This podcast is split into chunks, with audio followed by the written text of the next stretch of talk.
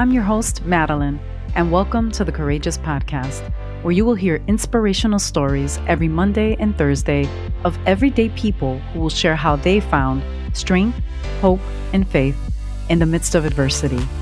Let's get ready to be inspired.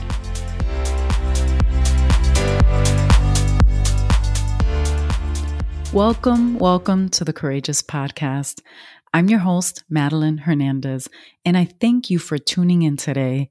In part one of Infertility to Miscarriage, I share my journey of infertility and the struggles that I faced trying to have a baby, as well as the pain that I experienced in between. In part two, I want to share my continued struggles and how I was impacted by miscarriage.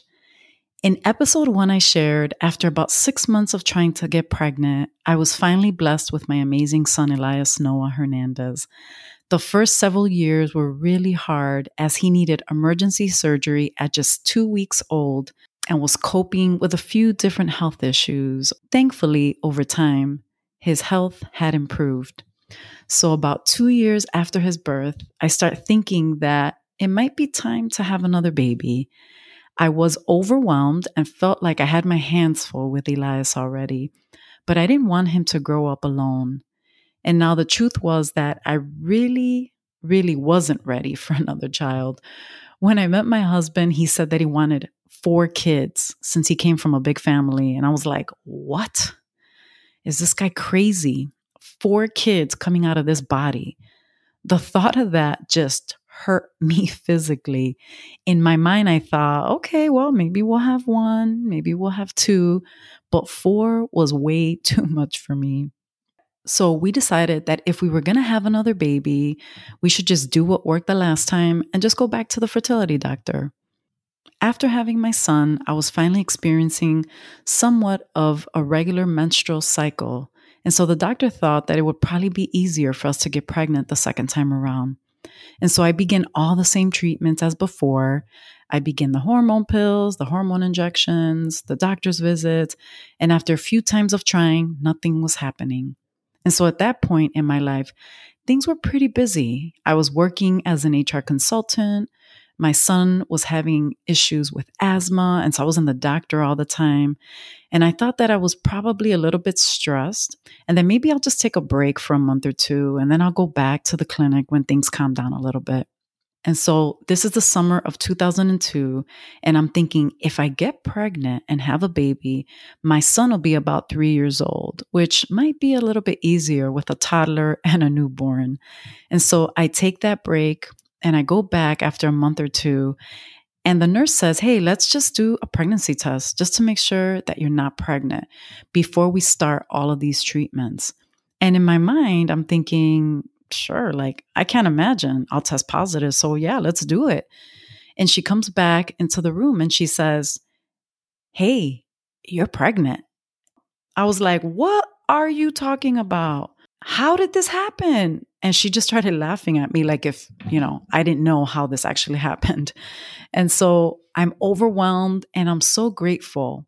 And she tells me, since you already started the treatments a few months ago, I'm thinking that everything is somewhat working correctly. And so lo and behold, I'm going to be a mom and I'm going to have another baby. And I'm super excited. At this point, I'm only a few weeks along, and they tell me to just schedule a doctor's appointment for around six weeks. And so I go home, I tell my husband, I'm pregnant, and he's shocked, just like I was. And when I went to the first doctor's appointment, the doctor says, Hey, let's just do an ultrasound to see if we can hear the baby's heartbeat. And she had this little rinky dinky handheld machine that, in my opinion, was not the greatest device. And of course, we were not able to hear the baby's heartbeat. And although everything seemed fine with me physically, she said, It's probably too soon. Let's just do it when you come back in a few weeks. And so at around nine weeks, I go back and I'm not feeling that well. And it feels like I'm coming down with something. I feel achy and I have a fever, but I still go to the appointment because I want to hear my baby's heartbeat. And so the doctor comes in and she puts the cold jelly on, on my belly and begins the ultrasound. And after a little while, she still can't hear the heartbeat. And she asks me, How are you feeling? And I tell her, I'm not feeling very well. I have like the chills and I'm a little bit achy. And she keeps checking, but nothing. And now I'm starting to get a little bit worried. And she tells me, you know what? I'm going to send you to Illinois Masonic Hospital just to have an ultrasound to make sure that everything's okay. And I was happy because once again, that little handheld ultrasound was a bust and I didn't trust it. And so I go to Masonic, super confident that all is well and I'm going to hear the baby's heartbeat. But after a few minutes, the technician still can't find the heartbeat. She steps out of the room and someone else comes in and says, I believe you have miscarried and are no longer pregnant. The symptoms you're experiencing might indicate that you have an infection, and we need to do a D&C to take the fetus out before you get any worse. And I remember hearing what they were saying, and their lips were moving, but it was in slow motion. And I thought, no, this has got to be a bad dream. I mean, I'm pregnant. We did this on our own, and I'm going to have a baby. No, no, this can't be happening. And she left the room, and I just started crying. And I felt so broken. And all I remember after that was just going home, crawling into bed with my husband, and just laying in each other's arms in silence. And it was like I was in a cloud of denial and disbelief that this could happen to us. A few days later, I go in and I have the D&C, they tell me to just take a couple of days and just stay in bed and rest. And it wasn't until after the D&C that I realized that this was true. I physically felt empty. It was as if they had stole the life I had inside of me. And my dream of being a mom again was gone. And the pain that I felt was as if someone had kicked me in the gut. And I couldn't breathe. And for months afterwards, I was mourning the loss of my baby. Because even though I never heard the heartbeat, I know that there was a life growing inside of me. And I started to fall into a depression. And all I thought was, what could I have done to prevent this? And I would ask God, why, Lord? Why did this happen to me? Please, Lord, give me an answer. Explain why my baby is gone. And now, if you're not a mom yet and you miscarry, I know it's got to be even worse for you because this was your first chance at having a baby. But I had a son, and I know I was already blessed, but that pain was still the same. And I wanted my baby desperately. At that time, I didn't know how common miscarriage was. There could be abnormalities in the development. There could be some type of an infection, which at that time I was experiencing. Maybe it was because of some underlying health issue that I have, or the worst one ever. There's no real reason at all. You never get a real reason. Statistics show that 20 to 30% of women will suffer a miscarriage, and that 2 to 4% of miscarriages will happen from week 5 to 12. And I was in week 9. 1% of women will have to endure consecutive miscarriages, as if going through it once isn't enough, right? So when you don't understand the why, you begin to blame yourself and believe it was something that you did or you didn't do to cause the miscarriage. For me, the loss was unbearable. And I tried everything that I could to just hide it and mask the pain that I was feeling every single day. And you know, God has a way of comforting you in ways that you could never imagine.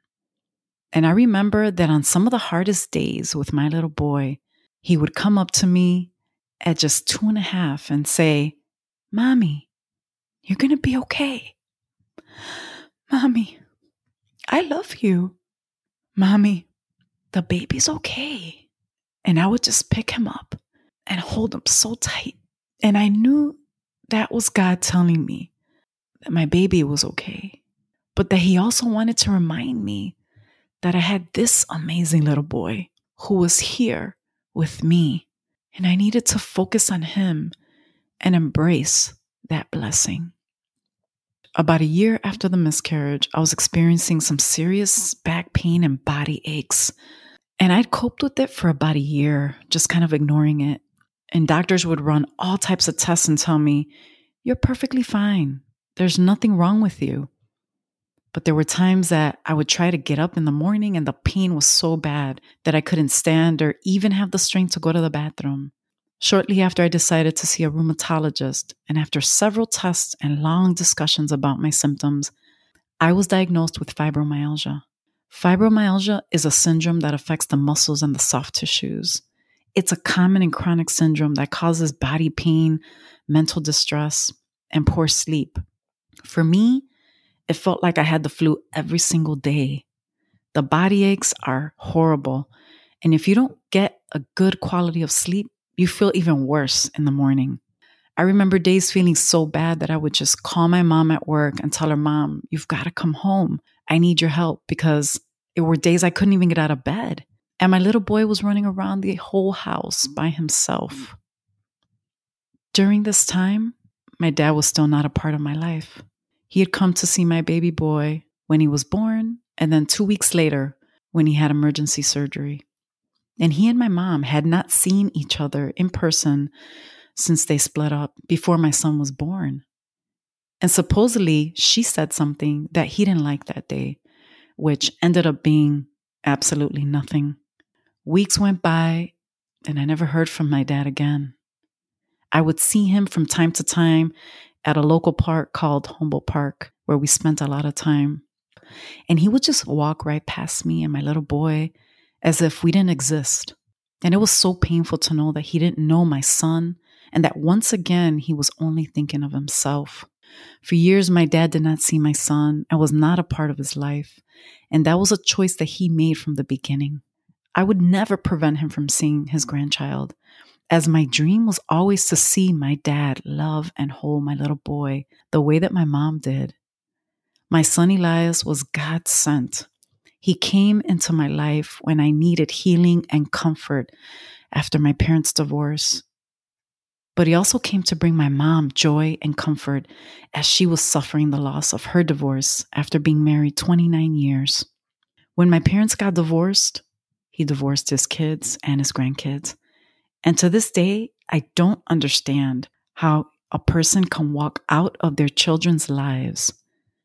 My mom became grandma and grandpa for my little boy. And the love that they have for each other is the most beautiful thing I have ever seen. And I never had grandparents growing up. Although I loved my grandparents, we never had that type of relationship. But my mom had that with my little boy. And I was so blessed by it. So when my son was about six, we started thinking about having a baby again. My husband was always wanting a big family, like I said. And even though physically I was not up to the challenge because of my diagnosis with fibromyalgia, I was doing my best to learn how to just live and cope with fibromyalgia. So I put my trust in the Lord and said, if you bless me with another child, that means that you believe I can handle it and I will get through it. And I never ever forget telling myself that. So once again, I go back to the fertility doctor. We start all the treatments, and a few months in, nothing's happening. And now at this point, my husband's insurance no longer covers any type of infertility treatment. Financially, we were okay, but these treatments were very expensive. And so for each monthly treatment, I had to pay $1,500 out of pocket. I know for many who do IVF, it's about 15,000. And now this was back in 2006, so I can only imagine what it costs today. So after two months, I decide that I'm just going to take a break. The holidays are coming, and I just want to relax and enjoy this time with my family. So I go back to the clinic in January 2007 and I take a blood test to see if I'm pregnant. And once again, she says, You're pregnant. And I was like, What? I'm so happy and even more happy than before because I think, God, you blessed me and you believe that I'm ready for another baby. So I go home and I think, how can I surprise my husband? So I go, I buy several balloons, both blue and pink, and I take them to his baseball practice. And I hand a few to our son and we walk towards him. And again, he has no idea because we stopped the treatments, right? When he saw us, he was surprised, but he didn't understand why we were holding the balloons. And we get closer, and he just looked at me and it clicked. And he was so happy. So I had continued to go to the fertility clinic, and they did an ultrasound. And at about 11 weeks, I heard the heartbeat, and it was like, yes, this time my baby's gonna make it. The following week, my personal doctor schedules an ultrasound at the hospital. And I go in with my husband, and I can't wait for him to hear the heartbeat, but they can't find it. And I start to get nervous. And I think there's some mistake because I heard it with my own ears, and the tech is my witness. And then a doctor comes in and says, Well, it looks like you lost a baby. Hey, it happens. Just try again. And walks out. And in my mind, I'm thinking, You're telling me that I lost my baby. My baby is gone. And you say it as if that life inside of me meant nothing. My husband was so upset that he wanted to just knock this guy out. How could you say it like that? And I'm in denial and I can't accept this. This isn't happening again. And so I call the fertility clinic and I tell them what's happening. And I ask, hey, can you guys do another ultrasound? Because they say they can't hear the heartbeat. And I know there's got to be some mistake. And so my husband and I, we go in. I see the same girl that's been taking care of me for years. She does the ultrasound and she can't find the heartbeat. Her face begins to change. And I can see the fear in her face. And I'm thinking, no, no, this can't be happening. And she says, Madeline, I'm sorry. But I think you miscarried. And I didn't say a word, not to her, not to anyone. And neither did my husband. And I got dressed and I walked out of there without saying a word to anyone. And we go to the parking lot and we sit in the car in silence. And all of a sudden, this pain and anger rises up out of me. And I begin to scream. And my husband begins to cry too.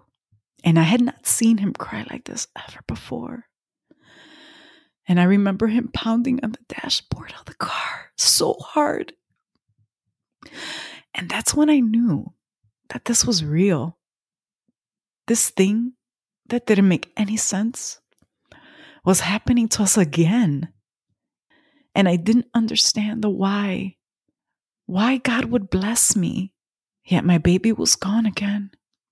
We went home and we crawled into bed and we just laid there in disbelief and silence. And in the weeks following, I was struggling again with my new reality. I remember my son telling me one day, Mom, you lost the baby because you were working too much. And it's your fault. and I thought, the devil. He was once again planting the seed of pain and blame and guilt in my heart and in my mind. And I just cried. And I asked God to please help me to understand the why. But later I realized that God had already been preparing me for this loss. And I was stronger this time around, and that He was going to get me through it. And about a year later, my husband and I were talking, and he said, I think I'm done. And I was like, What? And I kind of knew what he was talking about. And he said, I think I'm done. I don't want to try to have another baby. I don't want us to go through this again. In that moment, God gave me peace. And I realized that I too was done. But I had been waiting on Him as I didn't want to make this decision for us, as this was His baby too. And a month later, I went in and I tied my tubes. Months later, I was reflecting on losing my two babies. And as I played the last 10 years of my life, I realized that me having another baby was not part of God's plan, as He didn't think that I could handle it with the pain and the issues I was dealing with having fibromyalgia. And I don't question God anymore because He knows what's best for me and my family. And I put all my trust and my faith in Him because He's never failed me. Once again, what motivated me to keep pushing through all of this and still wanting to have a baby was the joy that my son brought to my life. I did not want him to be an only child, but there's a reason for everything. God truly carried me through all of that. And today, when people say, How many kids do you have? I always think three Elias, my baby boy, and my baby girl in heaven. For me, I will always be a mom of three, and I celebrate their lives in my mind and in my heart. I don't believe I would have done anything differently this time around. I did everything that I could to take care of myself and try to get pregnant, but physically, my body wasn't up to the challenge. And I eventually found peace in that. And I felt grateful because I was a mom. And my advice to anybody that's listening that's miscarried, or even that's still struggling with infertility, please, please don't give up after the first time. There are so many different reasons why you could lose your baby for the first time or the second time. And please know that it's not your fault. Find the right doctor, find the right support to help you through this challenging time. What gave me more hope losing the second one was being a believer in Christ and believing that one day we will be together again as a whole family. I have lost grandparents, my aunt, and just last year, my mother in law. And as hard as that is, I find comfort knowing that my babies are with their grandma and the rest of my family. And they are watching over them in heaven with our Heavenly Father, living an amazing life until we meet again. As I was preparing for this episode, I felt led by the Holy Spirit. And I wanted to share that in 1998, I gave my life to the Lord. And even though I was in and out of church and I was backsliding for many different reasons until 2008, I know that God had been with me the entire time. And He taught me that I can't live my life without Him because He is the source of my strength. And I rededicated my life to Him again in 2009. And I've been serving Him ever since. And if you're experiencing the pain of this loss, and if you want peace, and if you want comfort in knowing that one day you'll be with your baby again, please say the simple prayer right where you are right now. Lord, I confess I'm a sinner, and I believe that you died and were buried and rose again for my sins. And I accept you in my life as my Lord and Savior. Amen. I pray that you seek a personal relationship with God and that you will rely on Him for strength and comfort, just as I have. Please know that He loves you and that He has a plan and a purpose for your life. And I want to end with this verse, John 16 33, and it's the Amplified Version. And it says, I have told you these things so that in me you may have perfect peace. In the world you will have tribulation and distress and suffering. But be courageous, be confident, be undaunted, be filled with joy. I have overcome the world. My conquest is accomplished, my victory abiding. Please know and trust that God is with you and that He will carry you through anything that you are going through.